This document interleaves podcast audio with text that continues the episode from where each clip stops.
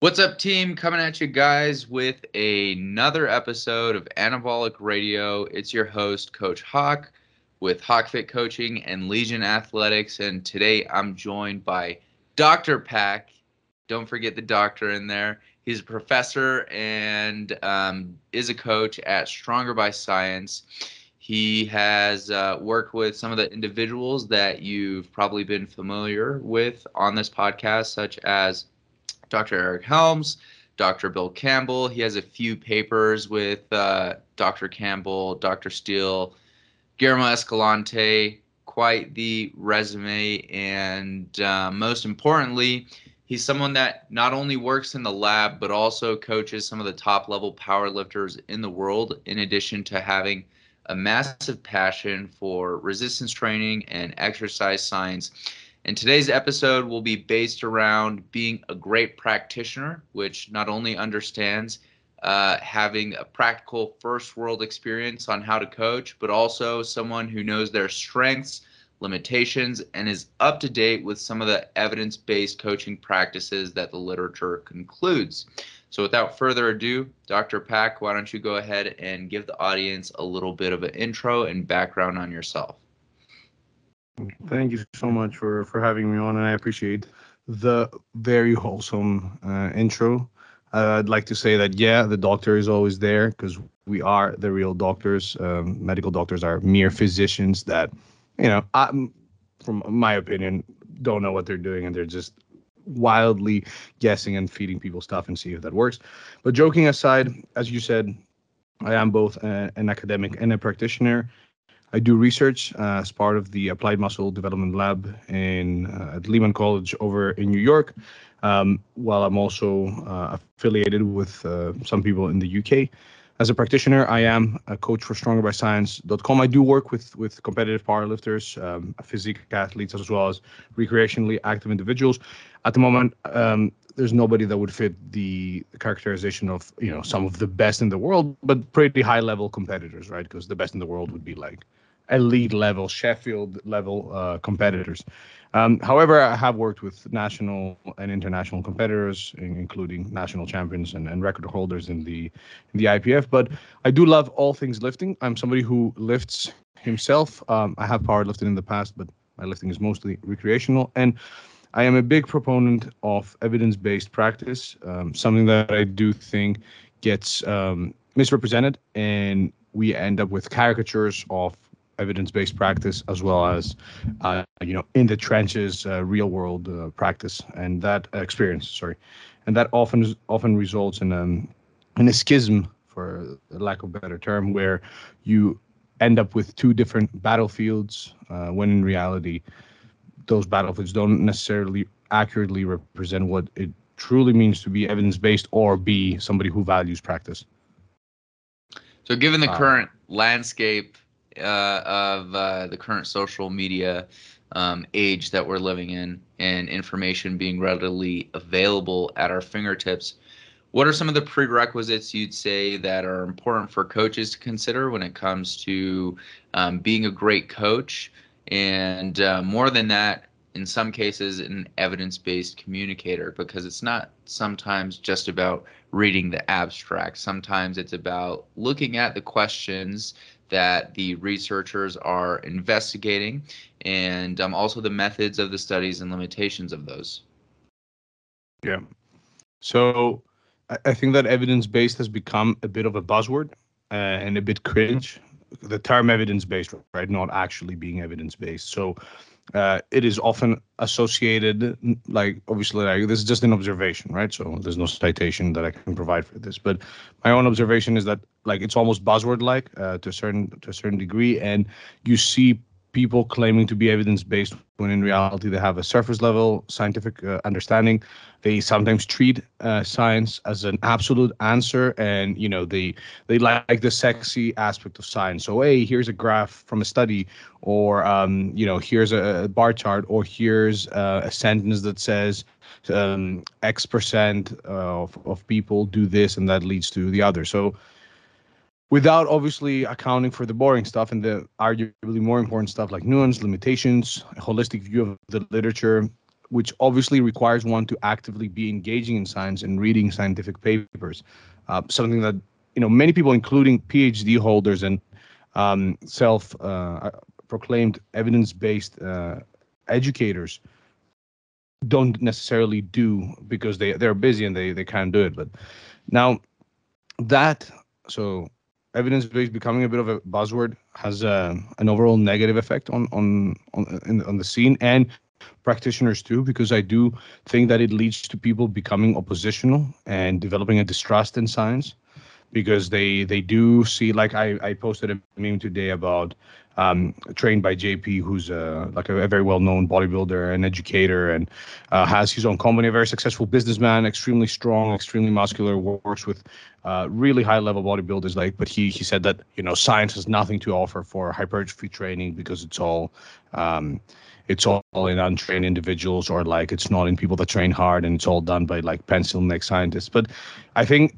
because evidence based as a, as a word and science based has become a bit pretentious and a bit of a cringe buzzword, that leads to people like him and his followers uh, becoming oppositional and developing a distrust in science, which then leads them to ignoring all scientific data um, and saying things like, "Yeah, that doesn't apply to me, bro," or you know, "It's simple, we know it," or whatever. And in reality, being evidence based is not about just looking at the science, treating science as an absolute answer, and not valuing experience, but rather it's a combination of using science as the base. So, like, for example, uh, science shows us that, hey, more sets in some cases, and more doesn't mean every all, all sets in the world, but more sets may lead to more muscle growth, right? That doesn't necessarily mean that you should do 30 sets per muscle group per week and that you can't see growth from six or eight.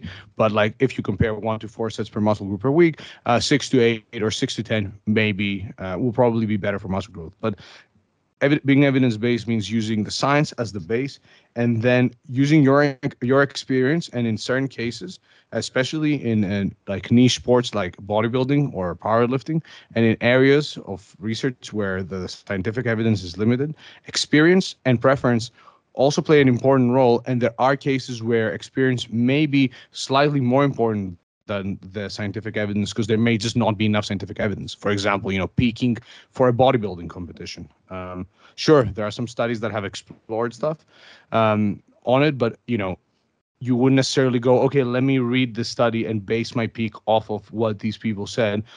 When I've seen that in practice, X, Y, Z works better, and the coach that I've been working with um, also has made certain observations, if that makes sense. So yeah, I think that we people like to like to push back against something. They like to be against something. Uh, in one one extreme side of, in one on one side of the spectrum, you have the quote unquote evidence based individuals who push against the meatheads, uh, but then don't treat science appropriately. And then, then on the other hand, you have the meatheads pushing against the pencil neck scientists. But the truth is somewhere in the middle. And like myself, uh, people like Milo Wolf, or people like the ones you named are also like Eric Helms.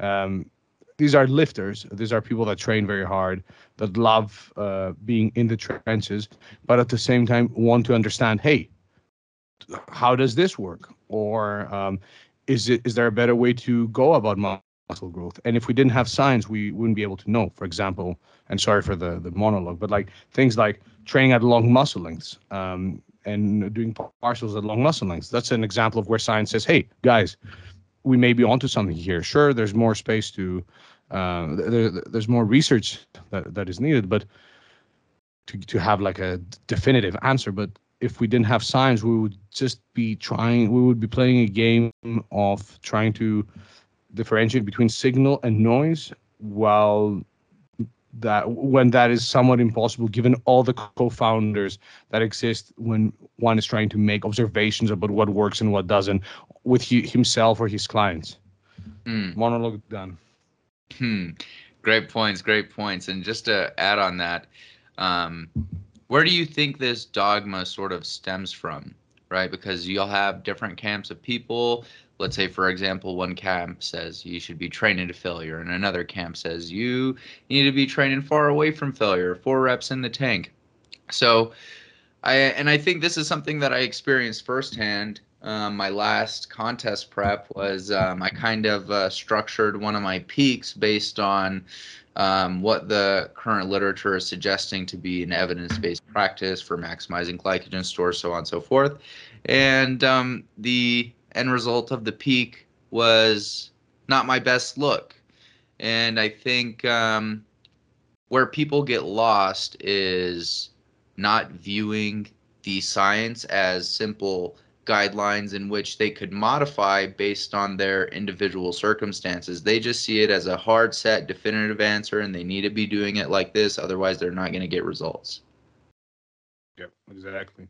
And that's why I brought the volume uh, example in. Like, yeah, on average, we see that more volume leads to more growth, but then it's the fault of the quote unquote evidence based crowd that then leads to that dogma, IMO because and and because of the age of social media and the the need for content and the need for clickbait and the, the need for very like for for a sexy answer to everything that leads to people running uh running crazy titles or clickbaity titles or making content expressed without the appropriate level of caution and nobody likes caution. Lo- nobody wants to hear hey you know take this with a grain of salt. People want to be told yeah 10 to 20 sets is what you need to be doing.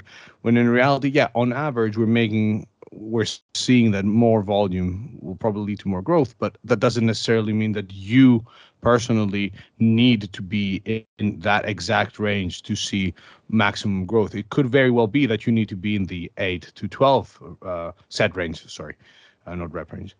But i think that both both extremes of the of the of the spectrum are what's causing uh, the dogma, and that's what we, tr- in my opinion, truly evidence-based practitioners are trying to change to a certain extent. And people like Eric Helms do a, an incredibly good job of that because he he is somebody who remains uh, critical, uh, still makes makes it easy for people to understand the science because that's another thing, right? Uh, but at the same time, he doesn't hit you with a clickbait title that says you know, uh, high volume trumps lower volume, you know, because that causes a knee jerk response in some people. And, uh, you know, because it's, it's, it's not necessarily true. So they're like, that's not true because I'm a high level bodybuilder and I've been doing six to 10 sets per muscle group per week. And I am an FBB pro or a natural pro or whatever. Uh, F them and F everything they, they put out because of that one thing that somebody said. You know mean? Yeah, yeah, yeah. It's, um, it's interesting to see how, information gets communicated and played out. And um, someone I'm sure who you're familiar with, uh, Menno Henselmans, sometimes he puts up uh, the titles for these infographics, and I'm like, well, if I read the paper and I look at the findings, sometimes it's a little bit uh, uh, convoluted, is the right word, or it's a little bit blown out of proportion, you know? Exactly, man and that was a great great uh, example and shout out and respect to Menno. Uh, but an example of a post he made recently about the deload study that came out from the lab in New York. Um, so the, the the title of the post was deload weeks weeks as in plural deload weeks impair gains new study finds and okay i get the need for a you know somewhat clickbaity title but some people they don't necessarily uh, um, take it with a grain of salt and and factor in that okay he's trying to you know create a hook and lure you in and and because because then he does explain the nuance in the description. But some people read the the the title and then they're like, "Oh man, here here we go again with a science-based folk new study." Because it's it's literally one study, and it it showed that hey, if you take a deload week, uh, so essentially people took a deload week after four weeks of training, and then trained for another four weeks, and then another group just trained um, nonstop for eight weeks, and the group that took the deload week uh, uh, saw some slight um, saw some strength decreases in isometric and dynamic strength, and like that's so much different. And obviously, it's one study that is not meant to be taken as the absolute answer for deloads. It should be interpreted as okay, if you take a week off, your hypertrophy gains are probably not going to be affected. Let's look at the rest of the literature. Training cessation studies on powerlifters show that like three and five days don't seem to affect strength much. Should you really be worried about a week off? Uh, training, not really. Should you be taking a deload week when you don't need a deload week? Because participants in that study didn't need a deload week. And it should just be interpreted as okay, this is the first intervention study on deloads. um, just a, a grain on top of uh, just the first sort of pebble that will lead to more studies being made. And deloads are something where we can look at our experience a bit more and what we've been doing as coaches and athletes. But that sort of title makes people go, yeah, you saw the news about the the, the new study. People are saying that deloads are useless, and then that creates this confirmation this, bias. Yeah, and and it creates a discussion based on a claim that was never really made by the researchers. Because if you read the paper, the paper has limitations, terms and conditions, and it's just one study. No actually evidence-based individual said, "Oh, let me look at the study. All right, yeah, my practice now is no more deloads." You know, like as a coach, as as a full-time coach, I I didn't like. I was like, "Oh, that's great." Taking a week off from training won't have negative effects on hypertrophy outcomes. Uh, good to know.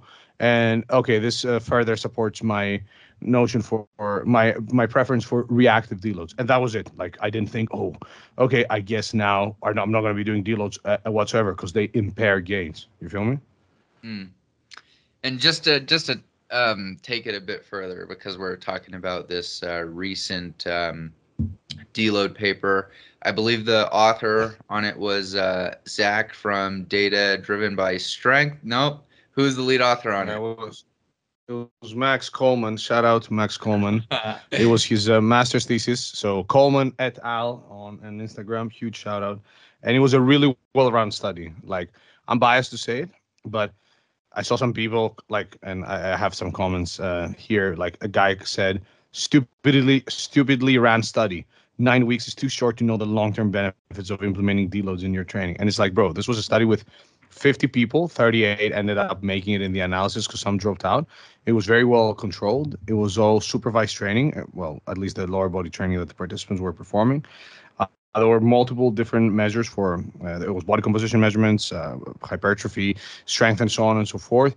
And because I was present at the lab, there were multiple individuals supervising participants and pushing them to train hard. So it's like anyways, I, am digressing. I digress. Uh, it was a it was a great study, and shout out to Max for leading it because this was, and it was the first study on deloads, man. There's no other study that that directly looked at deloads, so that should also tell people something. Outside of the methods and protocols, I also think um, people forget how incredibly difficult it is to get participants for a study and at that even trained individuals to let you like take over their training and run whatever you want you know? Um, so i think that's that's really important to consider. And given that this is the first um, study based around deloads i do think in the near future this will birth other studies whether it be on reactive deloads or proactive deloads or a longer training duration before opting for a deload. And as as a coach or practitioner, seeing that, um, I never completely thought of writing off deloads. It's just like depending on the person and depending on the context, you know, it could be a tool that's beneficial to dissipate some of that residual training stress that's been accumulated over the course of a training block. So um, I think that's uh, interesting and I'm excited to see the results of future studies. And um, since we're talking about studies and science, I would love to hear about your, and I'm sure the audience would too, about your PhD and the minimum effective dose. And we could kind of uh, build off of that based on if your goal is more strength in nature or hypertrophy based in nature. Yeah, for sure. So, my PhD was on what's the least a powerlifter can do uh, and still get stronger. And as a result of that, I had to look at the the rest of the literature as well. Because um, before the studies of my PhD, there were no uh, minimum dose like studies on powerlifters. Um, so what we essentially found is that for trained individuals who want to increase their one repetition maximum strength, one to three sets uh, performed a couple of times, two two to three times per week, as low as one set performed two to three times per week, with like a load corresponding to roughly 70 to 85% of 1RM for sets of 6 to 12 reps, very close to failure. Uh, that seems to be enough to uh, lead to um, significant 1RM strength gains. But then, because we ran studies on powerlifters and I also did interviews, and I'm a big fan of qualitative research in our field, especially in our subfields of you know strength and physique sports. So we did studies where we took powerlifters and we had them follow different um, low volume protocols, but also spoke to like some of the best lifters in the world, including like all-time world record holders and coaches who have coached m- multiple like IPF world champions and so on and so forth. And what we found was that for a power lifter who wants to make meaningful um, strength gains, they um, they can do so by performing three to six working sets of around one to five reps per week, with those sets spread across like one to three sessions, and using loads above 80% 1RM, like at an RPE of roughly 7.5 to 9.5 for six to 12 weeks, and expect to make like meaningful uh, powerlifting um, strength gains, not um, gains that powerlifters would regard as meaningful. Uh, so solid gains. But if you wanted to further minimize your training, you could even go as low as performing like a single, like a single repetition, one to three times per powerlift per week. So we're talking like insanely low, like going to the gym, hitting a single on the squat, a very heavy single though, uh, like at, at like RP nine to nine point five, so I near max, and you would still expect to make strength gains, although those strength gains would probably be less meaningful. But adding a couple of back offsets in the form of like triples, uh, like let's say 80% of the single that you hit, that can make a world of difference. Uh, so things from a from a training volume perspective and strength increases are quite promising, especially for people that may be pressed for time or even individuals who also want to uh, prioritize hypertrophy training, right? Because this is another way that you could approach this information. But in reality, for six to 12 weeks, I'd be very confident now, given the data and all the uh, anecdotal reporting, I guess, post PhD, because this this has been out now for a couple of years, if not more. And a lot of people reached out and said, "Hey, you know what? Actually, I experimented with this. I tried it, and it, it, it worked well." Um, I wouldn't say treat this as a training philosophy for the rest of your life, but this is a concept and, and something that you can play around with whenever you're, you know, either super busy, um, have limited recovery uh, resources available, or even when you know you just don't don't care about training as much. Training motivation is low, but you still want to be make sure that you know your one RM strength is uh, progressing the way you want it to be. It's mm. like hmm. a cassette tape. Now, do you think that varies based on an individual's training level of advancement, whether they're more beginner, intermediate, or advanced? Do you think that you know individuals who are more intermediate to advanced um, will benefit from lower volumes because their quality of work is high? You know, they're pretty proficient within a movement pattern. Potentially. I mean, that's why I wanted to. That's why we did the interviews, right? Because I was like, in the intervention studies, we recruited lifters that were pretty strong, uh, like for for literature standards, extremely strong. For you and I, uh, intermediate level. So like we're talking people around 85, 88 kilos who were uh, deadlifting uh, 200 plus kilos, squatting 180 plus kilos, and benching 130 plus kilos. So definitely not uh, somebody you just walk into an average gym and, and be like, okay, him and him and him. Like we're talking way way way above the average gym goer. But the reason I did the interviews was because I wanted to get an idea from elite level powerlifters that I could obviously not recruit for my um, for my studies. And the the lifters that I spoke to, the men had a an average total of around 750 kilos. Yeah. But the women had an average total of around 462 kilos. And I actually interviewed some women that had and still hold all-time world world records on on uh, bench press, deadlift, and total. So like we're talking top uh, five lifters in the world, regardless of sex, um, um, federation, or age, or, or any sort of ca- category. Um, and those those athletes also expressed like they expressed that a few heavy sets per week are going to be enough to see meaningful strength increases. For a beginner, I think um, the, I, I, I wouldn't I wouldn't think that they wouldn't be like assuming that that beginner has some level of proficiency and they're not like a complete beginner, but like then the counter argument is that because they will be developing that proficiency, even lower volumes of training will be just fine for them to get good at the lift because they will, will be shit at the lift, so they will be just getting better and better.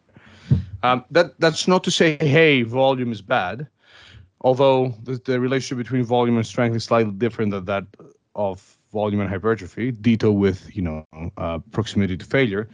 Uh, but at the same time, as I said, this is not a hey, just uh, train with uh, three sets per week for the rest of your life.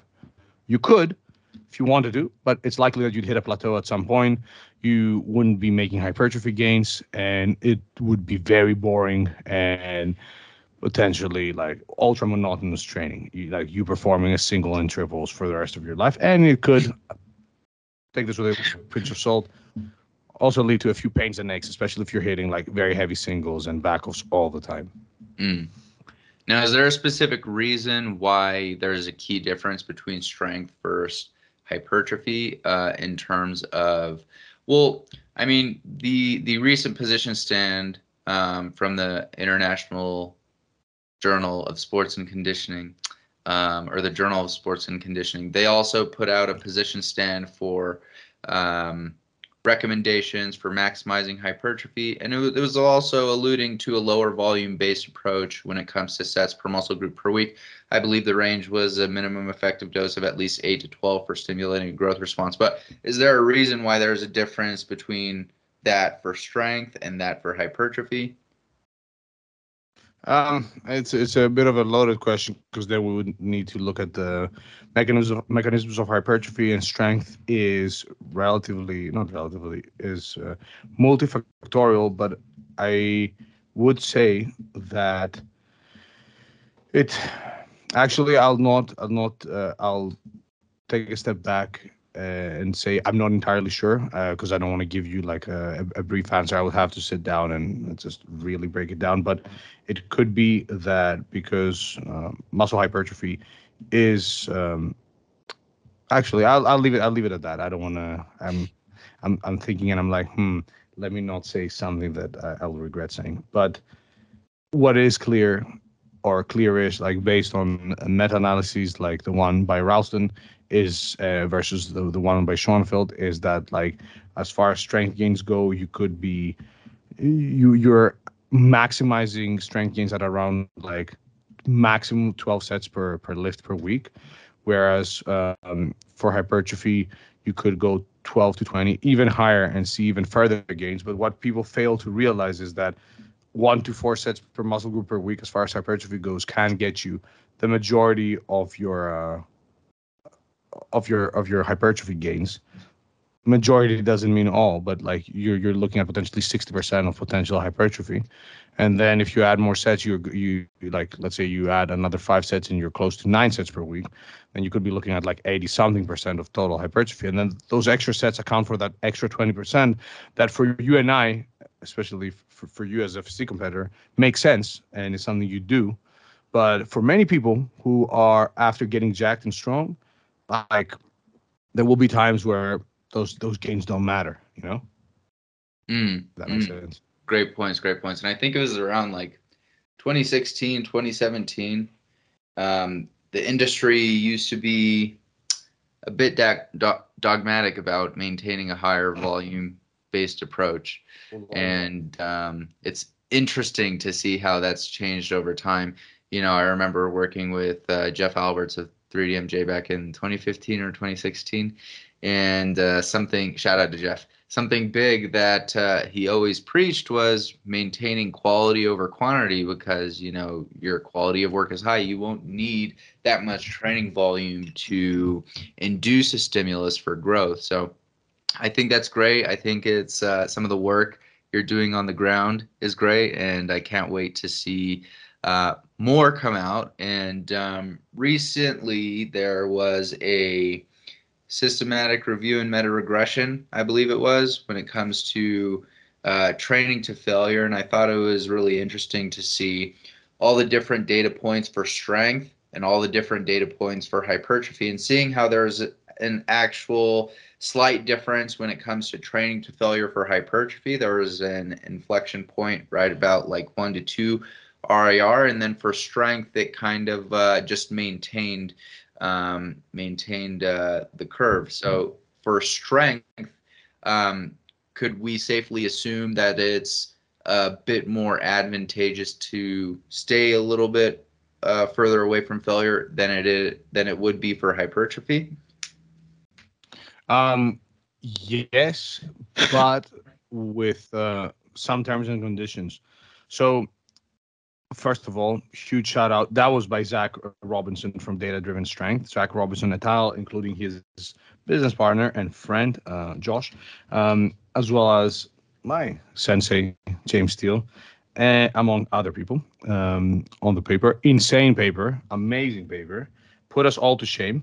Um, and actually, in my opinion, one of the most complete uh, looks at the effect, the relationship between proximity to failure and uh, strength, as well as hypertrophy. Now, the the fact that training very close to failure, and as you said, like zero to two RIR, was actually shown to be potentially more meaningful uh, than training like even a few a few reps away from that, like three or four RIR. Um, but then strength was shown to be not affected the same way. If anything, going even closer to failure had a potential negative effect. But what the authors as well noted on the paper is that load, so using a heavy weight, is still very important for strength, and that will um, essentially still require you to have sets that are somewhat close to failure but because you're using a heavy load, so that immediately puts you close to failure. So doing a single at RP seven to eight is different than doing a set of uh, higher repetitions with a lighter load where you're going close to failure.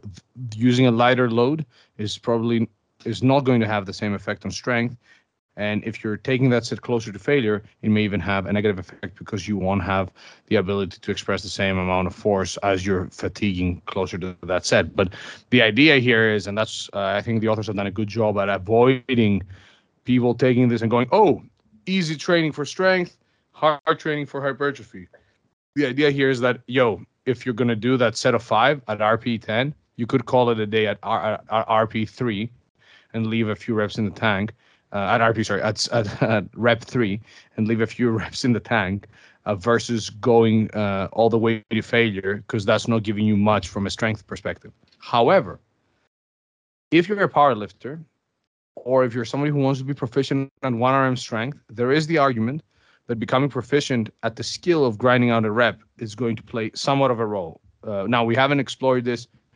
Um, explored this in, in in depth in the in the literature, but you as a lifter you're aware that when shit get shit gets hard under a bar um, you gotta be somewhat familiar with that feeling to be able to control your bar path to not give up and to be able to push through that rep so uh, that sort of specific practice has a role as well and if we make the assumption that hypertrophy at least in the long term is also important for strength then you do still have to be close to failure during some of your sets because if you care about becoming as strong as humanly possible, you will want to gain some muscle as well in the long term, right? Like this is a relationship that we're still exploring, but I'd say that you know your best bet would be to still make sure you are gaining some muscle. So yeah.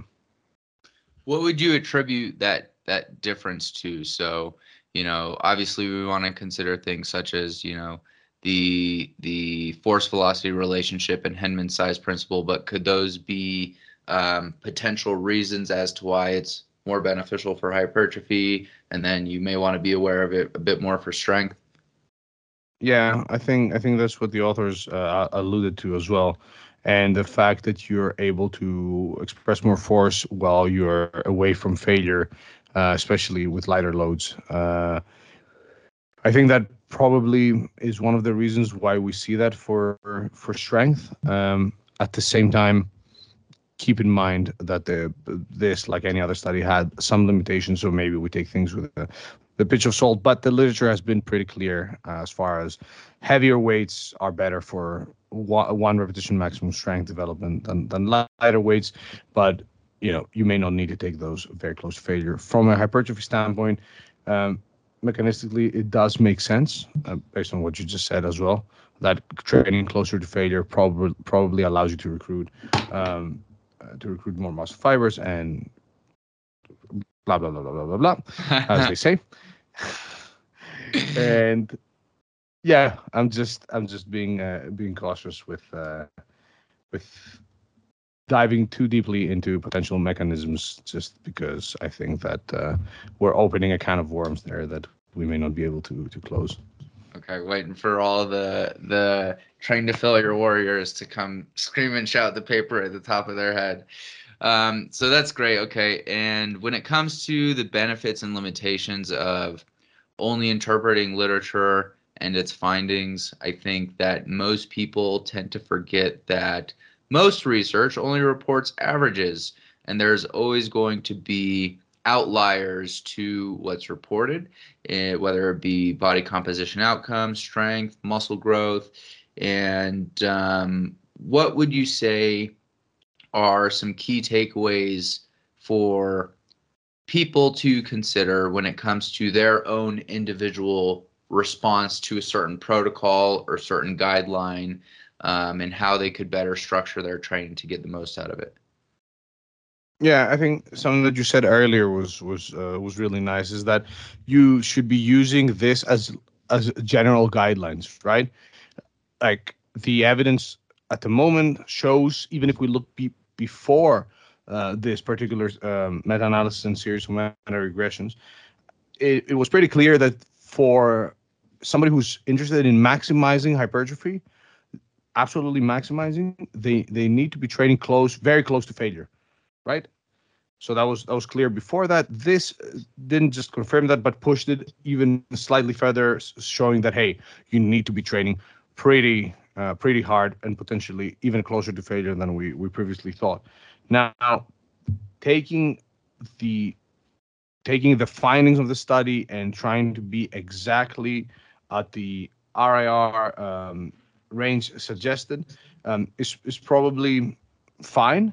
But at the same time, if for any reason you are seeing that, hey, I'm actually one rep further away from failure or closer or whatever, and that seems to be working fine. Although I would warrant some caution with interpreting your own experience or your own results, because I'm not sure how clearly you can do that, right? Muscle growth takes time how are you able to detect whether st- stopping three reps away from failure worked better for you? But if, if preference plays a role, and if you're seeing a different response that is still very close to the guidelines, that's totally fine. Same goes with volume. So if you're seeing like some people may be able to get away with 20 sets per muscle group per week and they're recovering just fine. And over time, they're seeing that they're growing. Others may see that, okay, eight sets per week, eight to 10 sets per week, which is still near the optimal range, works really well. Um, they can fit it in because they're, you know, there, there's a multitude of other variables that we need to consider that play a role in recovery, sleep, stress management, and so on and so forth. So, as you said, treat the research as general guidelines and it's probably not wise to go, oh, I'm going to train with two sets uh, of uh, two sets per muscle group per week and uh, leave five reps in the tank. Like it's unlikely that, you know, but you you going, oh, I'm going to start at six sets per muscle group per week and be at like uh, one to three reps in reserve. That's that's fine. Yeah, it may not be exactly um, what came out from the from the studies, but it's still pretty close, and you're still following the general guidelines. Same with with um, training frequency. You know, we we had uh, a meta-analysis in 2016 published showing that training frequency, uh, high, a greater training frequency is better for hypertrophy, and then we had uh, another one published a few years later by the same author showing that as long as volume is the same, you're fine, uh, and you don't need a greater training frequency. Now, this is to tell you, hey, if a, a greater training frequency is not something that you prefer, it doesn't allow you to work um, work more efficiently, it may not be needed, but it's it may not be needed. It's not like it's definitely not going to have a beneficial effect, or you should do exactly that. Make sense? That's a great point. So, would you say there are potential limitations of using an RPE and RIR scale for estimating proximity to failure? Um, and given it's it's more of a subjective scoring, subjective data is still incredibly important. However, um, I've found from working with people online and seeing them take sets to failure, or even in person, you know, um, when someone says they have, like, let's say, a, a 2 RIR, 8 RPE, you know, they still have plenty left in the tank. Now, could we attribute that to them not knowing what true momentary muscular failure looks like, or just uh, underestimating their ability to take a set there? Yeah, and that's that's a really good point and another really nice example of where of how the literature just by itself should be viewed with um, a level of caution and where all the terms and conditions always apply. We performed um, a systematic review. Actually, it wasn't uh, just a systematic review. I'll just tell you the exact title. It was a scoping review and exploratory meta-analysis on accuracy in predicting repetitions to task failure in resistance exercise, led by Dr. Halperin, and that showed that people were imperfect at predicting repetitions in reserve, but like by just one rep. But those was that uh, that um, exploratory meta-analysis was in an acute uh, setting. Um, th- there were many many other variables, but in practice, I've seen exactly the same thing as you. I've noticed that a lot of my clients like a lot, at least a, a, great deal of them, will send a video where they're like, "Yep, RPE eight, or they will even say failure, and it's like, bro, you had at least four more reps there, and the that's where a truly evidence-based approach comes in play, where you don't go, "Oh, uh, the literature shows that uh, we are pretty good at predicting reps in reserve," and, and ignoring all, all the uh, limitations. Therefore, if the if this guy said RP8, then I'm going to take this to the bank and assume it's 100% correct. But I think a good way for a lot of people to go about their training, especially if you're unsure of um, whether you're at a true RP8 or not, or you're training close to failure, is to take sets to failure. And that's what I do in my own training um, because I enjoy it and because we grew up as bros. We didn't we came we came in the game as people who had you know you had to take every set to beyond failure and do like force reps. So like for the majority of my training like things like deadlifts excluded because uh, i'm training those for strength i will take sets to the point where i can't physically move uh, or complete even half a repetition, despite attempting to do so uh, while my, like my life depends on it. So one good way to make sure that you are G checking yourself, for the lack of a better term, every week, is to uh, is to perform that though like maybe your first couple of sets to failure and just every week see whether um, you know your prediction in subsequent sets was so far away from your first set where it doesn't make sense.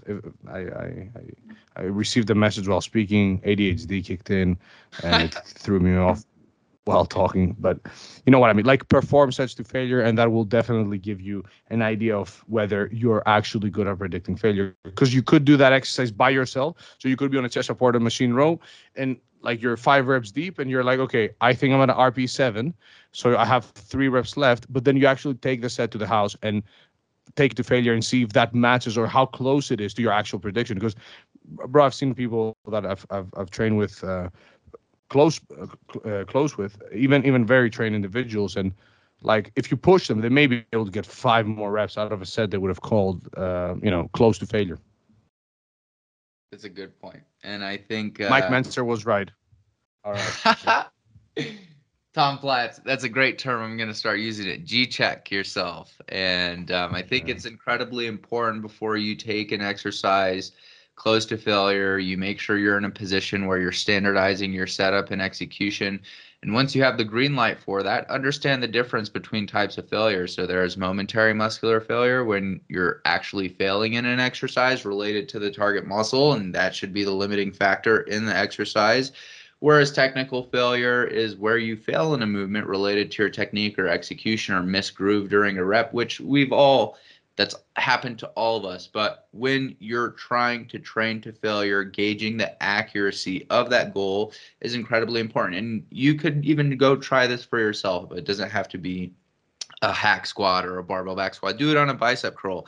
Do it on a tricep extension. Once you think you're at failure, try to give at least two to three more reps and um, if you're not making ugly faces, you're not even trying. um, yeah, exactly. Anyways, to round off this uh, conversation, Dr. Pak, I want to thank you for coming on and um, sharing your time and schedule with me. Is there anything you would like to leave the audience with as far as a practical application or maybe any sort of events or papers you have coming up? Yeah, for sure. So I'd say that hey, your best bet as an evidence-based practitioner is to find efficient ways to keep up to date with the literature. Those that could be through a research review or like if you're an actual actually like uh, science um, interested individual who has some form of academic background and can read papers um, there's plenty of um, plenty of evidence-based uh, individuals you can follow and get like an idea of what those latest papers are. But do your best to keep up with the literature. Keep an open mind. Treat science with caution uh, and not as an absolute answer. And at the same time, always remember that your experience counts uh, as well. Uh, and it's not experience versus science, but it's rather experience and science uh, to come and make evidence-based babies when yeah, okay. enough enough i've i've uh, i think that that that's my that's that's my cue to leave now and not degrade your podcast anymore oh god i love it uh, we're gonna have to link in person soon that would be a good time of uh, sending some prs and um, i want to thank you again for coming on guys if you enjoyed this episode be sure to like comment share all that good stuff, and uh, hit us with a screenshot of this on your stories. And other than that, we will talk soon, guys. Thanks for tuning in. Bye bye. Peace.